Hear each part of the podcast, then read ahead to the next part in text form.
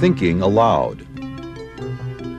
Conversations on the leading edge of knowledge and discovery with psychologist Jeffrey Mishlove.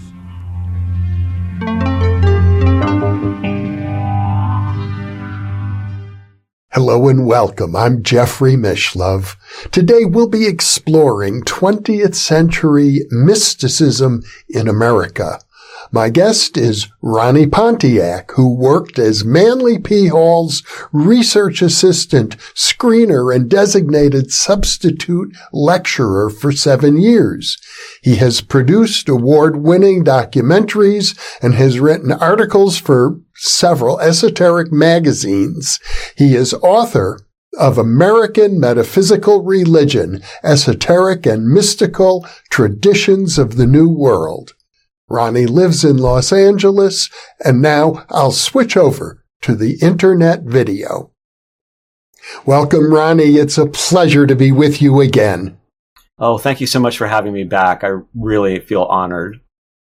We've already done two interviews on American metaphysics. We focused on the 1700s, on the 1800s. This time we're going to focus on the 1900s, on the 20th century, a century uh, in, in which I have certainly lived the majority of my life, and I suspect you have as well. Mm-hmm.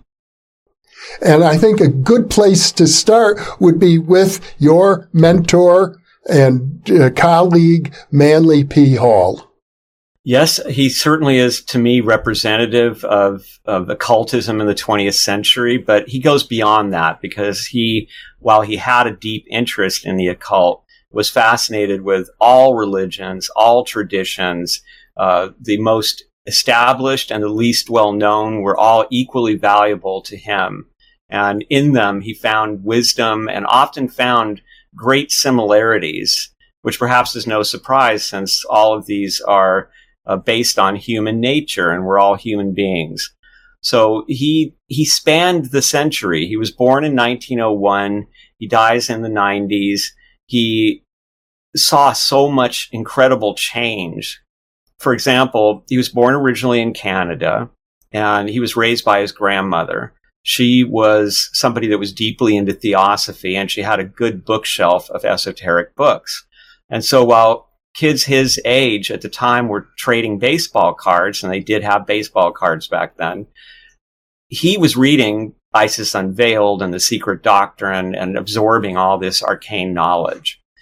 He got a job working as a clerk on Wall Street, and the story goes that he saw someone commit suicide due to a terrible financial loss. And he just felt that the whole environment there, although there was the promise of great wealth, was something that held no interest for him, and he, he didn't want to be around it. His mother, who had left him to be raised by his grandmother, was a chiropractor who'd gone off to Alaska to work on the gold miners up there, but she had recently returned to Los Angeles where she settled down.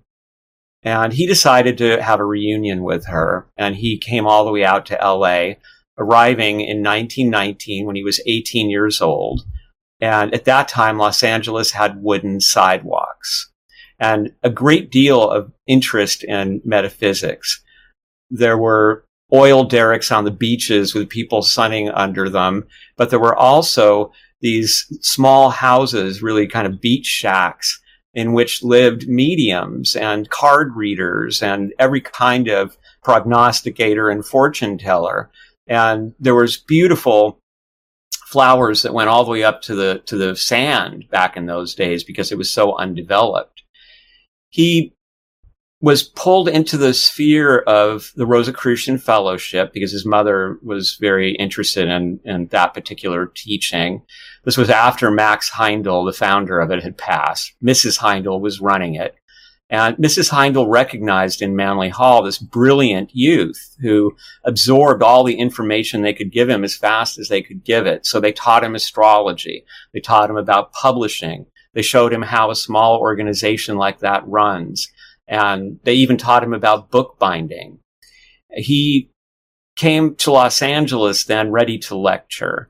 And one of his very first lectures, possibly the first, was given at the home of someone named Warren Lloyd. And a fascinating family, the Lloyds, that had a big influence on Manly Hall. And they were mentors often to, to budding young talent. So, for example, um, Carolyn Lloyd and her daughter, Alma Estelle, had met the Chandlers, Mother Chandler and her son Raymond, on a boat coming back from England and found out that they were going to be in Los Angeles and they were looking for somewhere to stay while they settled down. And so they were given free run at the Lloyd's house. And in fact, Warren got Raymond a job at the creamery where he worked. And Raymond worked his way up to vice president, but he drank himself out of the job by drinking on the job and became the famous writer of mysteries and suspense and about LA in particular, the noir writer that we all love. Manly Hall gave one of his very first lectures in that same house, possibly with the Chandlers there. And he, uh, Warren liked to have seances and Ouija board sessions after he had parties, but on this particular night, he featured Manly Hall. Now feeling more confident about his ability as a lecturer, he was invited to lecture for the Church of the People at Trinity Auditorium in downtown LA. And he goes there, lectures on reincarnation, wows everybody by doing what he did all his life, giving a 90 minute lecture with no notes whatsoever, with no mistakes and plenty of dates and names and incredible uh, sharing of facts. They were so impressed that they invited him to be the minister of the Church of the People. Meantime, the Lloyds were, were very interested in supporting him. And so they gave him resources, the resources by which he was able to travel to Europe and to acquire the incredible collection of manuscripts and books that he, he had in the library. The, the cream of it is now at the Getty. And he found that in Europe between the two world wars that these materials were very cheap because people were cynical and although there were people that believed this was the end of all wars, all such mysticism and alchemy and all of these arcane matters seemed to them the stuff of an ancient world that had been discredited by the First World War. So he acquired treasures upon treasures saying he once told me that he found things, for example, in piles. Like when he asked for alchemical manuscripts at one store, he was led to a back room where it was, it was piled up alongside newspapers like it was garbage. And there were priceless manuscripts in there that he was able to acquire. So when he brought those home, he got together with the Church of the People to create this amazing book that is a book that has sold over a million copies and never been out of print. We know it as the secret teachings of all ages.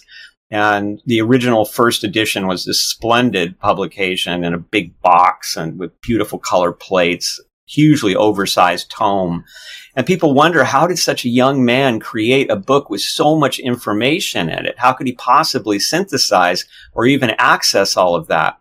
But it was really the natural result of, of what was going on in his life. He had all these materials. He told me that he was very struck by the idea that all of this could have been lost during the world wars and during other wars that were bound to occur. And so even beyond that, people had no idea what was in these manuscripts. He wanted to create a book that would gather all of these almost forgotten treasures that could be so easily lost. And so they would be preserved and, and they could be shared with anybody who had interest in them.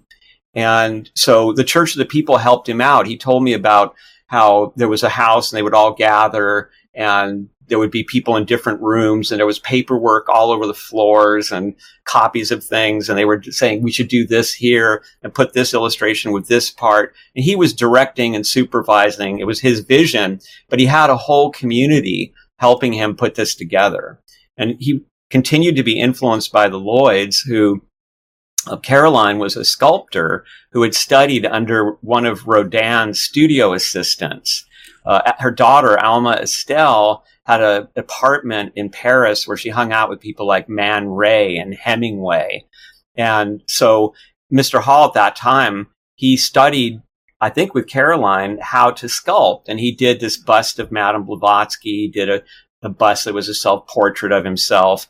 And eventually, Alma and her mother gave him a bequest of royalties that lasted most of his life. They were oil heiresses.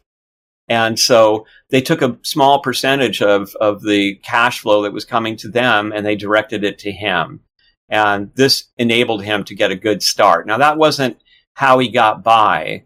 He made very wise investments in, in all sorts of ways. He had very good people who helped him uh, keep the Philosophical Research Society going. He invented this thing called the Philosophical Research Society, which was an auditorium where he would lecture every Sunday at 11 a.m. for $1 for decades. And it had a beautiful library with all this wood paneling. I mean, just gorgeous. It housed over 50,000 volumes of books on the esoteric. And it had a really adorable little gift shop with all kinds of little treasures in it. Um, his own office, which was also filled with treasures.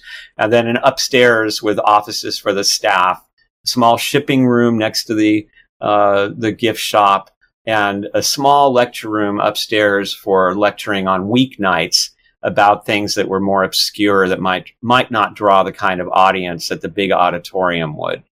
And this was in a Mayan Egyptian kind of style and in, in a sort of pinkish amber color. And there was uh, just a general atmosphere around the place of uplift and of refinement and of love of education. And, and so he became very popular. Uh, he was a star at one time. In 1942, after Pearl Harbor, he lectured on America's secret destiny at Carnegie Hall and he set attendance records. He would lecture in Chicago and, and he told a story about how this wonderful expensive coat that he had was stolen and that Al Capone made sure that he got it back. He was that famous and that respected and that popular.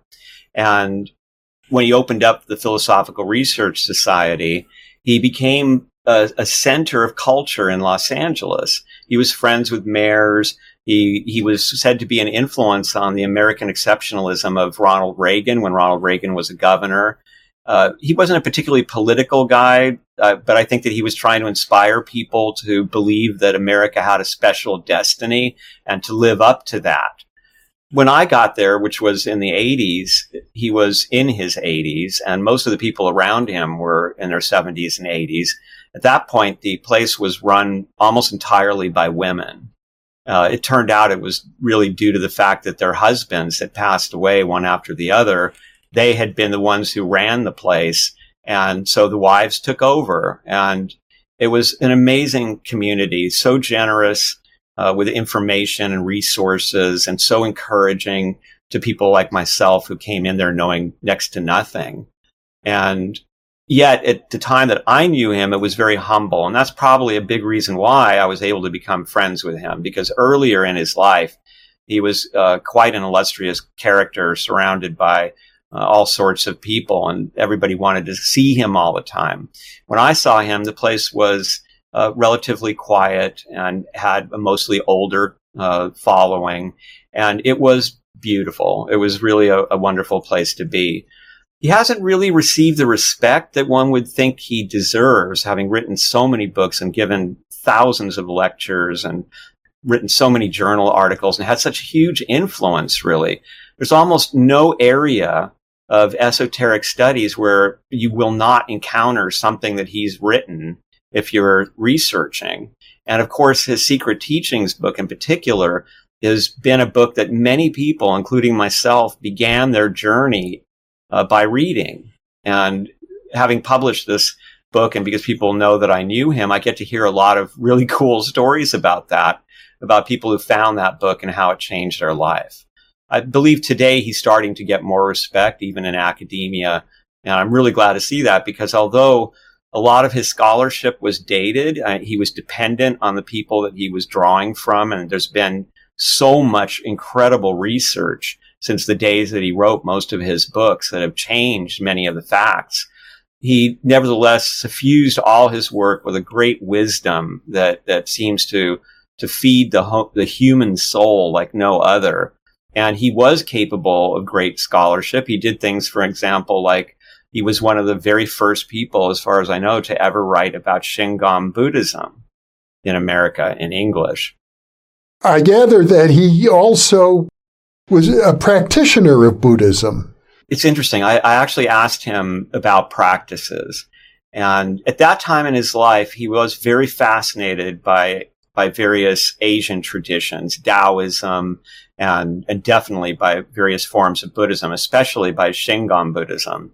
And so, but as far as practice, he told me that he did not really need to, for example, sit down and meditate twice a day as many people were doing. That, that for him, that his work and his, his day to day living was a meditation and that he was doing something similar to the Zen walking meditation, trying to create a state where he was constantly uh, connected meditatively. And he also taught me the, uh, the Pythagorean recollection, where at the end of the day, you look back over the day backwards and, and you see where you could have done better. And he really recommended that as an excellent way to uh, improve your life. So he really gathered practices where he found them. But he was very fascinated at that point with Buddhism and he was trying to accomplish a dream of his, which I helped him work on, which was he wanted a companion volume for the secret teachings that would do for the East what the secret teachings had done for the West. And he gathered these materials. We had a big folder. He would give me stuff when he found it. I would go looking for things. But even then, there was already just beginning a, a, this huge wave of Buddhist studies and the vision was opening. The horizons were opening. We had we had companies like Shambhala and uh, Snow Lion publishing work by Tibetans about Tibetan Buddhism, so we weren't getting it secondhand anymore. And I do believe that he realized at a certain point that he was too old to keep up with all this new research, and that the book wasn't really something he could achieve. Eventually, it turned into his book about uh, symbols of meditation, one of his last books a really beautiful little volume, but it did not achieve his goal, unfortunately. Now, I have uh, been in his office many times at the PRS. I was involved there for maybe 20 years after your period uh, there. And, and I know there, he kept a Buddhist shrine right in the office. He did, yes, a Japanese one. And I did see him light incense on it at, at times. I don't think that this was, I mean, he was, he was the kind of person that that that would be giving respect to to all and and any form of of deity and tradition. And and he I think that this was one that he found comfort in and and he there was much about Buddhism that appealed to him. And there was certainly a, a peacefulness and a tranquility in that office which was filled with Asian art. Mm-hmm. and one of the things that was so delightful in the uh, first year that that I was there was that my then girlfriend, uh, who became my wife, Tamara, he would allow her to walk around his office like a like a grandkid and point at things on the altar and say, "What's this? What's that? What's what's this?" And he would tell her stories about what they meant and where he got them. And I got to be a part of that, and it was it was just tremendous to hear all the history personal and uh, world history behind the the objects in his office. And his office was really like a temple, and it felt like one. I gather he was also a 33rd degree Mason. He was, and he was actually initiated into Masonry, I believe, in the 1950s, and I think in San Francisco. Uh, he, you know, he's, he's got an interesting history with Masonry. He somehow intuited and learned from this in- intense reading of, of Albert Pike and of Cagliostro and of manuscripts that he found is in the very early days, there was a lot of crossover between Rosicrucianism and Freemasonry. And, and so he, he learned so much about it that as a young man, he wrote books about Masonry, such as The Lost Keys of Freemasonry, that were instant classics for Masons, but it put them into a peculiar position because he was not initiated. And he had, he had basically understood some of the deepest truths and written about them. Now he understood that that by not being initiated, he could write about them. He had many Masons who became attracted to him because of his deep knowledge of the craft, and they became his dear friends. And I believe that at a certain point in the 1950s, he decided that that he would uh, formalize his initiation and he certainly upheld many of the goals of Freemasonry. And at one point, he actually encouraged me. I actually have a letter that he wrote recommending me, but there, there were some aspects of Freemasonry involving the separation of the genders and some other things that, that disturbed me. So I didn't actually do that, but I cherished the letter. And, and what he had to say about Masonry was, was very positive, that it was a fraternity of really good people he facilitated my uh, lecturing at, at some uh, centers for Freemasonry in Los Angeles, and I found it fascinating to be there. Uh, it's been very strange uh, hearing about how he was supposedly a a Illuminati, and because he was a 33rd degree Mason, that he must have been up to no good. And uh, the, all the Masons I had met were the sweetest, most uh, caring people, and and I think they were having more than enough trouble just keeping everything organized and going, let alone trying to, to run the world or something. What I admire about Manly in particular is that in spite of his renown, he refused to uh, set himself up as a guru, as so many other metaphysical figures in, in America have, have done. He made a point, I think, of encouraging people who, who wanted him to be their guru to, to tell them to look within themselves or to look within nature. Very much so. He I was his screener for for some time, and so uh, people who want, wanted to approach him about being their guru or their teacher, he would tell me what to tell them when he was he was telling them, no, you can't meet with me. And sometimes people met with him and, and surprised us by, by asking him this. And then we got to hear his answers. And by we, I mean Tamara and I, because she was also his screener. And so he, what he would say is, is you don't need me nature and life are your teachers. And he believed in the rational soul of the world. He believed that that this that this world is to teach us, and that we can sort of have a dance with it if we if we let it lead, and and we will learn a great deal if we do that. And so he felt that that no one needed to have a a guru that they must follow and rules that they must follow that way. Each person had to walk uh, their own path and, and find their own way through life and find their own sources of wisdom. Well, I regard him as a very authentic metaphysical teacher. Uh, I know in the history of American metaphysics, you'll you'll find many who rose to prominence, but who lacked that authenticity. Very much so, and I think a really good example of that in the 20th century uh, there's several good examples that can be found in the world of mediumship, which was which roared into popularity again at that time. And so, uh, in the book, I write about a, a, German tourist by the name of Willy Reichel. He was a magnetic healer using uh, the methods that Mesmer pioneered and was apparently quite successful. He had impressive testimonials, but the medical establishment and also the clergy were very against what he was doing and they persecuted him he had the means to travel, so he traveled around the world. He went to all kinds of exotic places, trying to learn about local beliefs and trying to expand his own healing ability and his own knowledge of the esoteric. And one of those exotic places that he went was the United States of America. When he first got here, he went to New York.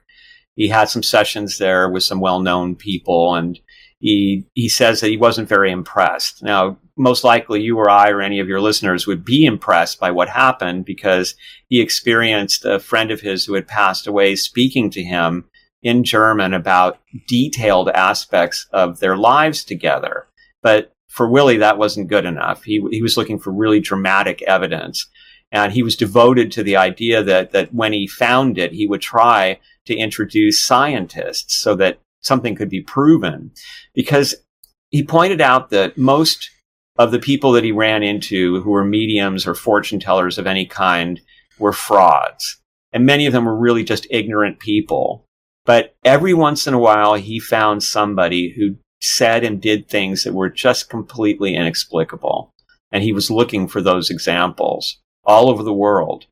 He moved to Los Angeles, like so many others. He was drawn here uh, who have interest in metaphysics. And he left beautiful descriptions of, of Los Angeles in the very early days when, uh, for instance, Hollywood was a colony of French people and uh, it was a, just a, a, much different kind of environment. They used to sleep out on the porch, he said. No one even had locks.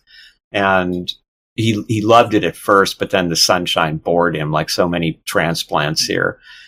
He went up to San Francisco where he met the amazing Mr. Miller.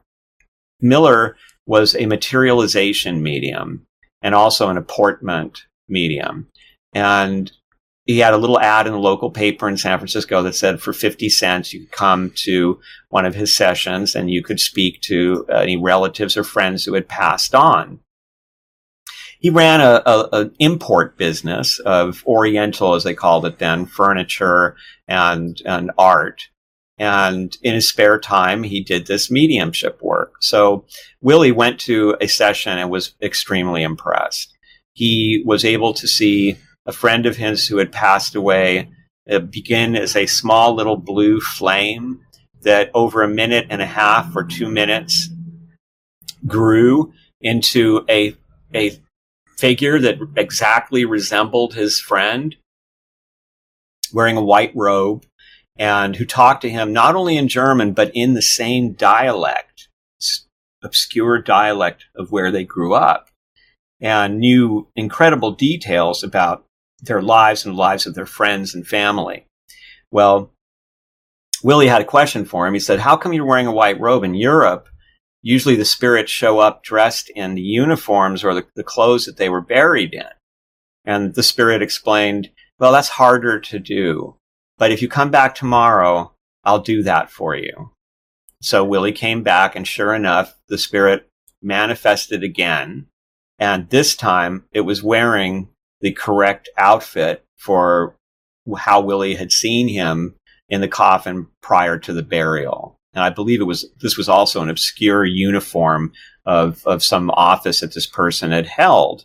And so meanwhile, while this is happening, there are other people in the room receiving the same kind of visitations of these, these full blown spirits talking to them many different languages. And Miller is talking to people. He's chatting. He's, he's not even seemingly involved. So this really impressed Willie, who came back multiple times. And he also experienced apportment So a watch that he had lost months before he had met Miller was suddenly given to him at the seance by a spirit. Even the medium himself was apported from his cabinet on, in the, on the floor of the, the first floor room into a second floor room directly above with a locked door. And he claimed to have caused great pain for him in his chest and, and he was very weak after the experience. But Willie had and others had examined every aspect of the place. There were no trap doors. There was no way of explaining it, they thought, except apportment. With this kind of impressive evidence, Willie approached scientists in Europe trying to set up a, a visit either way to San Francisco or for Mr. Miller to go to Europe. And eventually there was a, a, trip to Europe by Mr. Miller. And in some places he was very impressive. He was tied down in one place. His hands were tied up, his legs tied. His, he was gagged. He was blindfolded and he still produced manifestations in a room that he had never been in before and wearing clothes that he, he had, he had never worn before and impressed the people who had, uh, were there, scientists who were there to see if this was legitimate. But he got caught repeatedly after that in ridiculous acts of fraud. For example, he said that he could produce the thumbprint of a famous person who had passed. And instead, it turned out the print that he produced was the print of his big toe. And we're left to wonder Uh, I mean, how stupid. How did he think that this would, people had a copy of the print. They were going to compare it he wept and said that, that the spirits had tricked him. that he had not used his big toe and he didn't understand what had happened. But then he got caught again and he got caught again.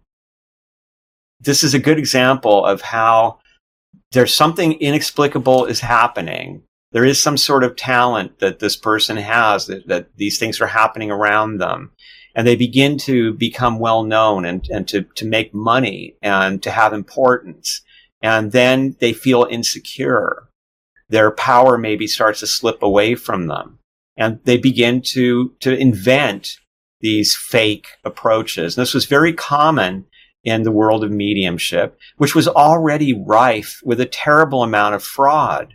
Because, for example, in one town, the local mediums had hooked up with the stockbrokers and the mediums would push the stocks that the stockbrokers wanted to sell and the stockbrokers paid off the police so that there wouldn't be any problem and a whole bunch of money was made. There were examples of these notebooks that were found that were passed around by mediums that contained the histories of clients who were particularly gullible and included obituaries and all kinds of things. And a book was published in the 1960s called The Psychic Mafia that revealed all this. And the poor fellow who wrote it, who was a medium, who was a fraud, but who said that he believed that there were people who were legit. And he was just trying to warn people to stay away from, from it uh, unless you yourself were practicing it, because otherwise you were probably going to run into a fraud. He wound up getting shot at the first time and then shot and wounded because he was taking away the livelihood of people and he was impacting a very uh, lucrative area of crime for organized crime. So the same kind of thing happens among metaphysical teachers we we have examples of uh, all sorts of uh, people who uh, try to present themselves as as above all that, and and I like to use the contrast. So one of Manly Hall's friends was Krishnamurti, and Krishnamurti was somebody who had been chosen by Theosophy as a world messiah. He got the ultimate setup, and he was educated. He was this very uh, attractive young man, very eloquent. And when he reached maturity, he walked away from it. He said, I am not the world messiah. I don't wish to be part of any of this. And he became a teacher and an author and mostly around Ojai, California. And he became a good friend of Manly Hall's when they were both young. And they were both in a peculiar position because they were idolized as gurus. Even though Krishnamurti walked away, it just made him more of, of, of an idol to many people. And when he tried to lecture to people, he was always telling them that to have to learn understanding, go inward, and that they couldn't rely on gurus. And yet people would become slavishly devoted to him as if he were a guru anyway. And he and Mr. Hall would talk about things like that. And uh, Mr. Hall talked about how he, he had this really nice car and he'd go up to Ojai and uh, Krishnamurti would be waiting for him where the road met the highway. And he would hop up on Mr. Hall's sideboard outside the car, and Mr. Hall would race down this dirt road to the Theosophical compound, and they would scare all the, the Theosophical matrons who were afraid that these two geniuses might get harmed, you know, because of their wild antics. And and they also talked about baseball, he said, and girls, and uh, but they talked about how to present the teachings and, and nuances of it. And I sure wish that somebody had recorded those. Must have been amazing conversations, but they stand apart, in my opinion. And then you get examples of if we're talking about the 20th century, we really need to talk about the other side of it, the mm-hmm. the, the fascist side of American uh, religion and of American esotericism. And there has been fascism in esotericism for a very long time. And we always think somehow uh, in the 60s and 70s and 80s, there, there was the idea that if you were into esoterica, you were probably a liberal. And it, it was the idea that if you got into this stuff, it opened your soul and it opened your heart and it opened your mind. And there's no way you could possibly support something like fascism. But that's not at all true. In fact, esotericism has amplified fascism at times. And you have examples like Julius Evola, who's still very popular and influential, who was certainly a very well read scholar on the subject and author. But he was also a great admirer of the Waffen SS, uh, uh, Italian fascism. And in America, there was some very powerful fascist movements in the 1930s. So what was happening really was that in the wake of the Russian Revolution, there was a lot of fear that, that the working classes all over the world might rise because of the frustrations of, of their position. And some people thought that fascism was a good way to prevent that. Obviously, that was the idea in Germany. And Hitler was being carefully watched as an example potentially. There was a, an organization, the most popular of all those organizations was something called the Silver Legion. And the Silver Legion were also known as the Silver Shirts because they used to wear these kind of shiny blue gray shirts that were modeled after Nazi tunics. And the person who founded the Silver Legion was a fellow by the name of William Pelley. He'd been a screenwriter in Hollywood, and he had a house in Sierra Madre in the foothills in Pasadena. And he had an experience there where God and Jesus came to him. And they told him to save America. And they told him that his example would be none other than the Fuhrer, and that he should be the Fuhrer of America.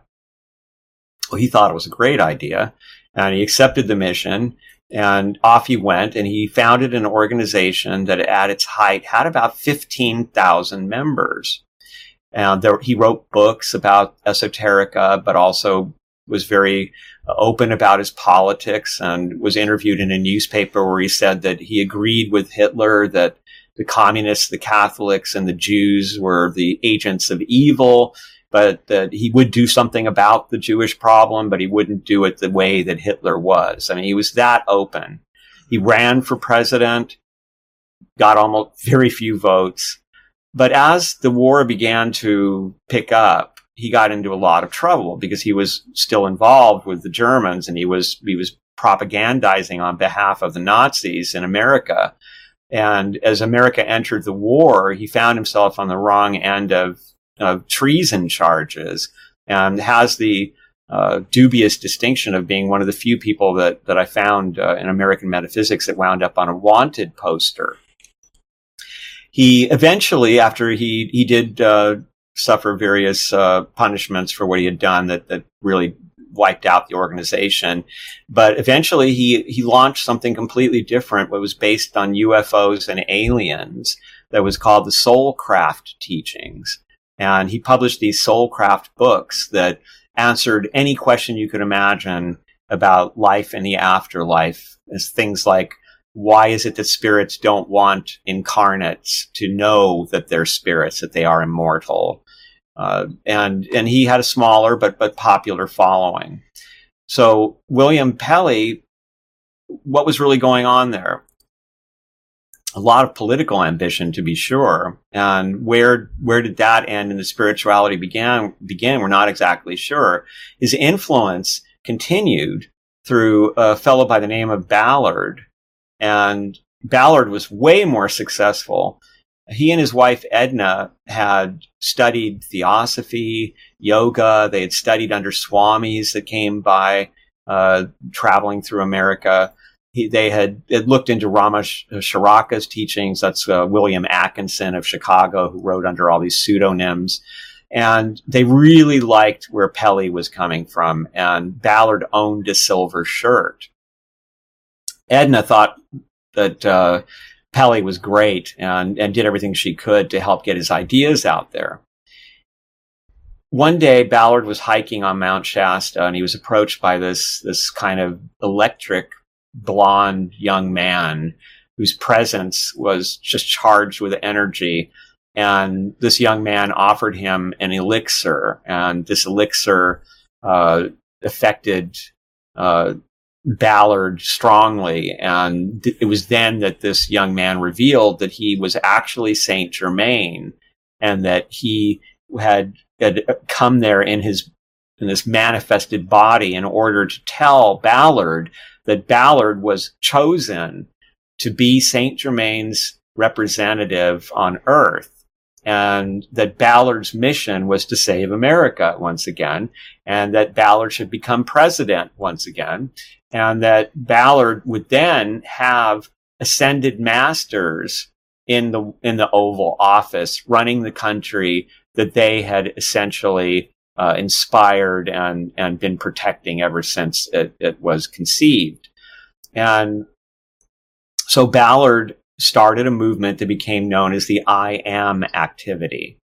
And they were super popular. One million people at one point uh, were involved in the I Am movement. Mm-hmm. And the I Am movement was involving some somewhat strange practices. I mean, one that, that I remember Manly Hall telling me about was that they had this special chair and you had to pay a significant sum of money to sit in this chair and get charged up by this, this spiritual energy. And there was, uh, stories that they, that they would, uh, have to every morning they would have to decree like i decree that i shall be free of poverty i decree that i shall be uh, healthy and if you got sick or you were poor anyway, it was because you weren't decreeing with enough belief and faith. But they also had a kind of banishment thing that they did, which was called blasting, where they used violet uh, flames, violet lightning, and they said blast, blast, blast when they were confronted with something that they thought was uh, evil. And all of this goes back to to Nazi Germany ultimately, and we should discuss for a moment uh, why that's the case and why it's so attractive to esoterics. Because the thing is that Nazi Germany was very into a lot of things that that esoterics are into.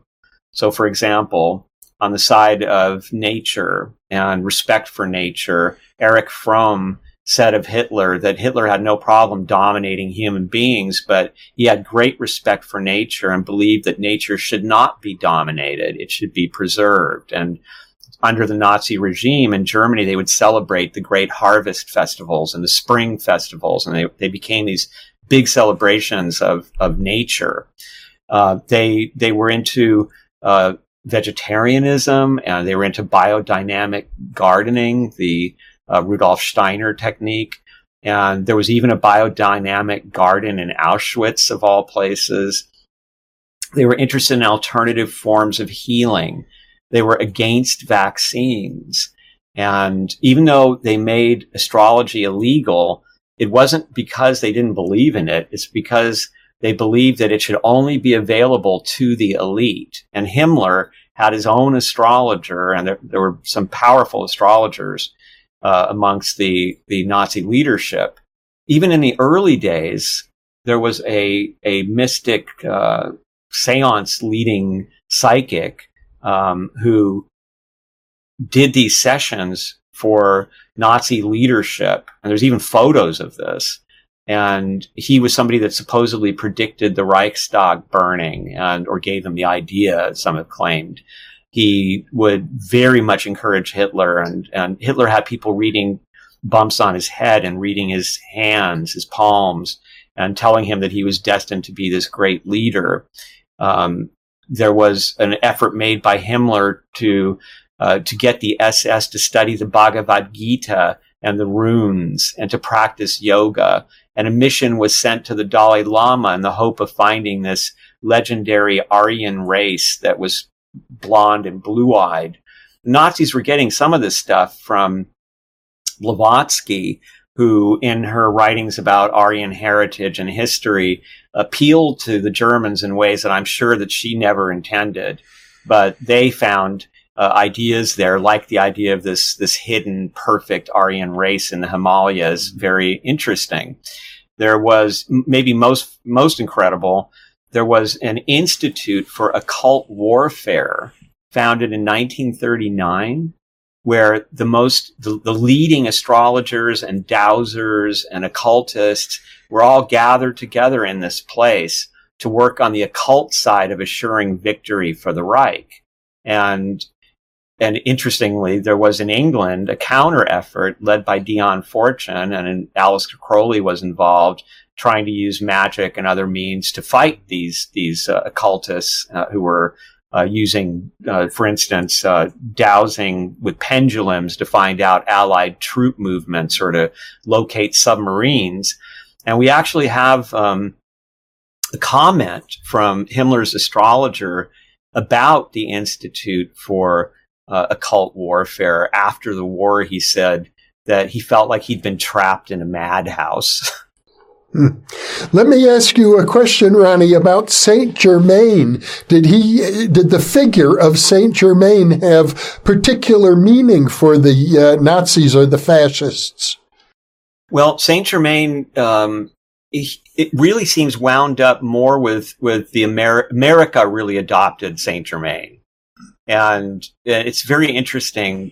It go way going way back, by the way because Saint Germain in Europe has a lot to do with Freemasonry. And there were rumors of this man who, who lived this extraordinary amount of time and, and that he could make gold and such. And people who met him, he would say mysterious things that, that made them think that he'd been around all the way going back to ancient Rome. And we don't really know what he was up to there. You know, people have decided he was an initiate, but this could have all been some sort of uh, posture that he was taking that, that helped him achieve his goals in life. And one of his goals was to help to forward Freemasonry. And in America, he takes on a life of his own. He, he just, they ran with the St. Germain thing. And so, for example, Manly Hall wrote about this incident that's dear to the hearts of, of many uh, that apparently the founding fathers were getting ready to sign the Declaration, but they were afraid because they were declaring war on the biggest, strongest empire in the world.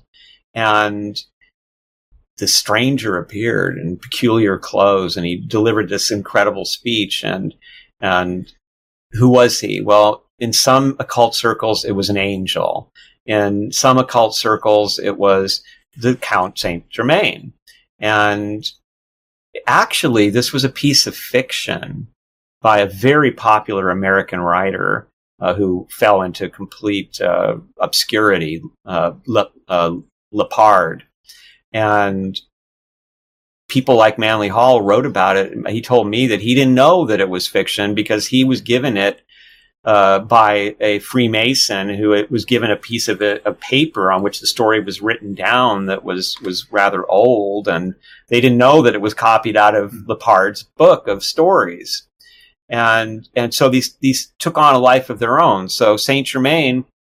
Whom Ballard is representing on Earth, and I guess we should finish our story of Ballard. He he became very popular, very wealthy, and he he had these gorgeous cars that were canary yellow built for him. And he rented uh, a whole suite of rooms at the best hotel in downtown LA and had a temple built. And there were temples in other cities and quite a successful enterprise. He got sick and he had told everybody that he would never get sick. And in fact, that he would have an unusually long life. And he was somebody who seemed to age somewhat prematurely, but no one noticed or, or they, they thought it was, that wasn't part of it. And when he got ill, everybody expected him to to get better any moment, but he suffered terribly for months. He even had a surgery in his house. He had a beautiful mansion in Los Feliz, not far from the Philosophical Research Society, and he finally passed. And uh, Edna immediately convened everyone at the at the main temple, and she told them that Daddy, our Daddy, as she referred to him, would be back soon in his body of light as an ascended master. And uh, and then she set about selling uh, photos of him that she claimed had been charged by him uh, from the other side. And she did well for a while. She even survived having some of the officers of the organization arrested for mail fraud. Um, but then when she passed, uh, the organization kind of fell apart. And Saint Germain then found a new home because in 1958, um, Elizabeth Clare Prophet started up her work with her husband Mark, and they claimed that that Edna Ballard had visited them in a in a session of channeling and had, had declared that Elizabeth was now going to be Saint Germain's only representative on planet. The, the, whole thing was the exclusivity for both the Ballards and for Elizabeth Clare Prophet was very important. Well, I had an opportunity to meet Elizabeth Clare Prophet and interview her back in 1973 when I was uh, just starting my work in uh, radio and, and, living at the Institute for the Study of Consciousness in Berkeley, where she came to visit. That must have been really cool. yeah. Wow, what an interview. Yeah, she's she created a very successful community. She was on television, and and uh, she.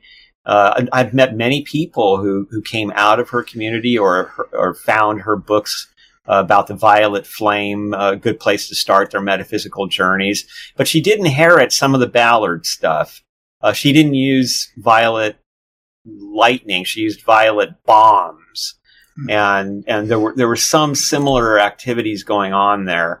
And she was also somebody who I think illustrates the way that the, the, the financial pressures and also the, the perhaps the, uh, the ego expansion of, of taking that guru position can affect teachers. So she, during the time of the new age, there was this thing called the harmonic convergence. And the harmonic convergence was everybody was going to get together around the world and meditate at the same time. And it was, it was very popular and considered a big deal. And she said it was evil it was evil because it was taking attention away from her ministry, which was the only way to be saved. You could not be saved by the Catholics. You could not be saved by the harmonic convergence. You had to come to Elizabeth Clare Prophet. So you see that kind of thing often happening in the history of metaphysics anywhere, but especially it seems in America where it's so interwound with commerce. Well, she also, if I recall correctly, predicted uh, that there was going to be a terrible nuclear war, and her her people became survivalists, trying to live in in the mountains of Idaho, as I recall, uh, separate from society. Yes, she she did make a prediction that the nuclear war was imminent between Russia and the United States, and the irony is that she made that prediction right on the eve of Glasnost and of the fall of the Berlin Wall. So she she really missed that one. And we have a long history of these kind of prophecies being made in America of uh, whether it's the UFOs coming down to take away the faithful or it's uh, the end of the world, and, and also many revisions where a leader will say it's going to happen on this date but it doesn't happen. And the reason it didn't happen is we didn't prepare properly or, or sometimes they'll say, well, it, you know, we got so much publicity that the ideas that needed to get out there got out there. So now the aliens aren't going to make an actual appearance. And, uh, there's, uh, some wonderful stories about, um, I think about, uh, for instance, one woman who's who was teaching that the UFOs were coming down, and a bunch of reporters came down because the everybody loved these stories. They were serialized in newspapers, but there were also these psychologists who were there who didn't reveal that they were psychologists who were studying this phenomenon of why people would believe it again and again and again. Yes, uh, Leon Festinger, the sociologist, wrote a very popular book about this episode called When Prophecy Fails. The one. Yeah, very popular sociological theory. And, uh, uh, of course, it's a fascinating story because it, it shows the uh, convergence of uh, channeling, and UFO cults and parapsychology. In fact, one person involved with that organization was Andrija Puharich, a very well-known parapsychologist. Yeah. The discoverer of uh, Uri Geller, amongst other things. Exactly. Yeah. So it's uh it's now the other thing is though it's important to keep in mind. I believe that one thing that that that I found in writing my book was that even the frauds, I mean the outright frauds, sometimes had wisdom. Often yep. there were they were an amalgam of of of fraudulence and wisdom. And mm-hmm. then even the ones who were truly wise seem to have sometimes stooped to moments of fraud here and there. So very rarely do you find people who who have a spotless history in American metaphysical religion but that doesn't mean that they should be thrown out because I, I was amazed at, at how many of the people that I thought uh, really were reprehensible would say or do things that really had uh, an impact that was enlightening. I know uh, in my early years, I uh, did field work at San Quentin Prison and met murderers and rapists. And in fact, uh, conducted group therapy sessions with murderers and rapists. And, and I discovered that they too had moments of great clarity and wisdom and kindness as, as, as well. So it has something to do, I suppose, ultimately with human nature. Yes, it's um, coincidentally um, a book that I co-authored was published yesterday about the Orphic hymns, and and in the Orpheus mythos, there is the idea that all human beings are partly made up of titans and partly made up of of Dionysus of the divine, and so we we have within us the very worst, and we have within us the very best, and it's a process of purification that, that our lifetime after lifetime so that we can purge ourselves of the Titan and claim our divine heritage. And so the famous Orphic saying is, I am a child of earth and of starry heaven, but my race is of heaven. That's beautifully put, Ronnie. And uh, it highlights the fact that uh, you've come out of the closet, so to speak. I know you have three new books, and uh, it will be my pleasure to interview you about each of them. I know today we've just scratched the surface on the uh, metaphysics of the United States in the 1900s. It's such a rich and, and varied tradition. I'm sure we'll have much more to talk about. Oh, I hope so. I, I, do want your your listeners to know that that there is so much more. There's this, the 1960s gave us the Renaissance in tarot, where tarot and in starting in like early 1960s, very hard to find a tarot deck in America, and now there are thousands of tarot decks and they're available very easily there was a renaissance in astrology in the 1960s. And we see that today astrology is, CNN is running articles about Mercury retrograde and they're not joking around. And there was also a renaissance in, in reincarnation studies and in books about and the belief in reincarnation. And then there's the whole psychedelic revolution that occurred. Uh, with Castaneda on the one hand, with mescaline and peyote, and on the other hand, LSD and the experiments that began in New York with the CIA. And even those experiments, uh, Robert Masters was one of the people administering uh, LSD there in New York, and that's how he met his wife Jean Houston, and they went on to be these amazing, uh, really inventors of the human potential movement.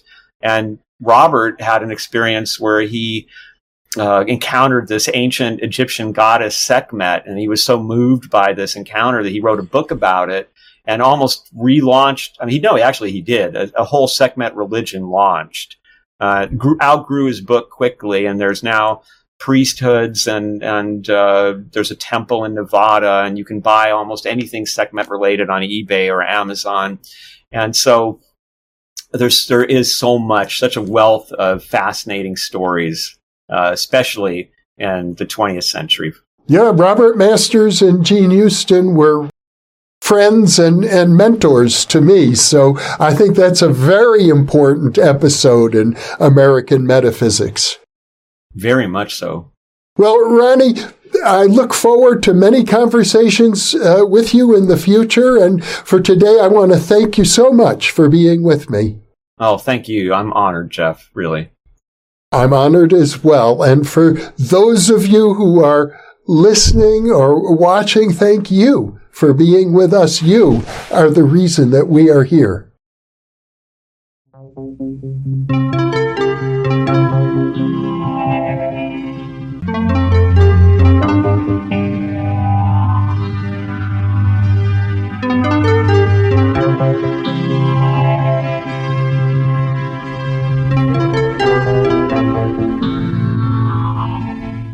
I imagine that by now many of you already realize that in conjunction with White Crow Books, we've just launched the new Thinking Allowed Dialogues book imprint and our first title is Is There Life After Death?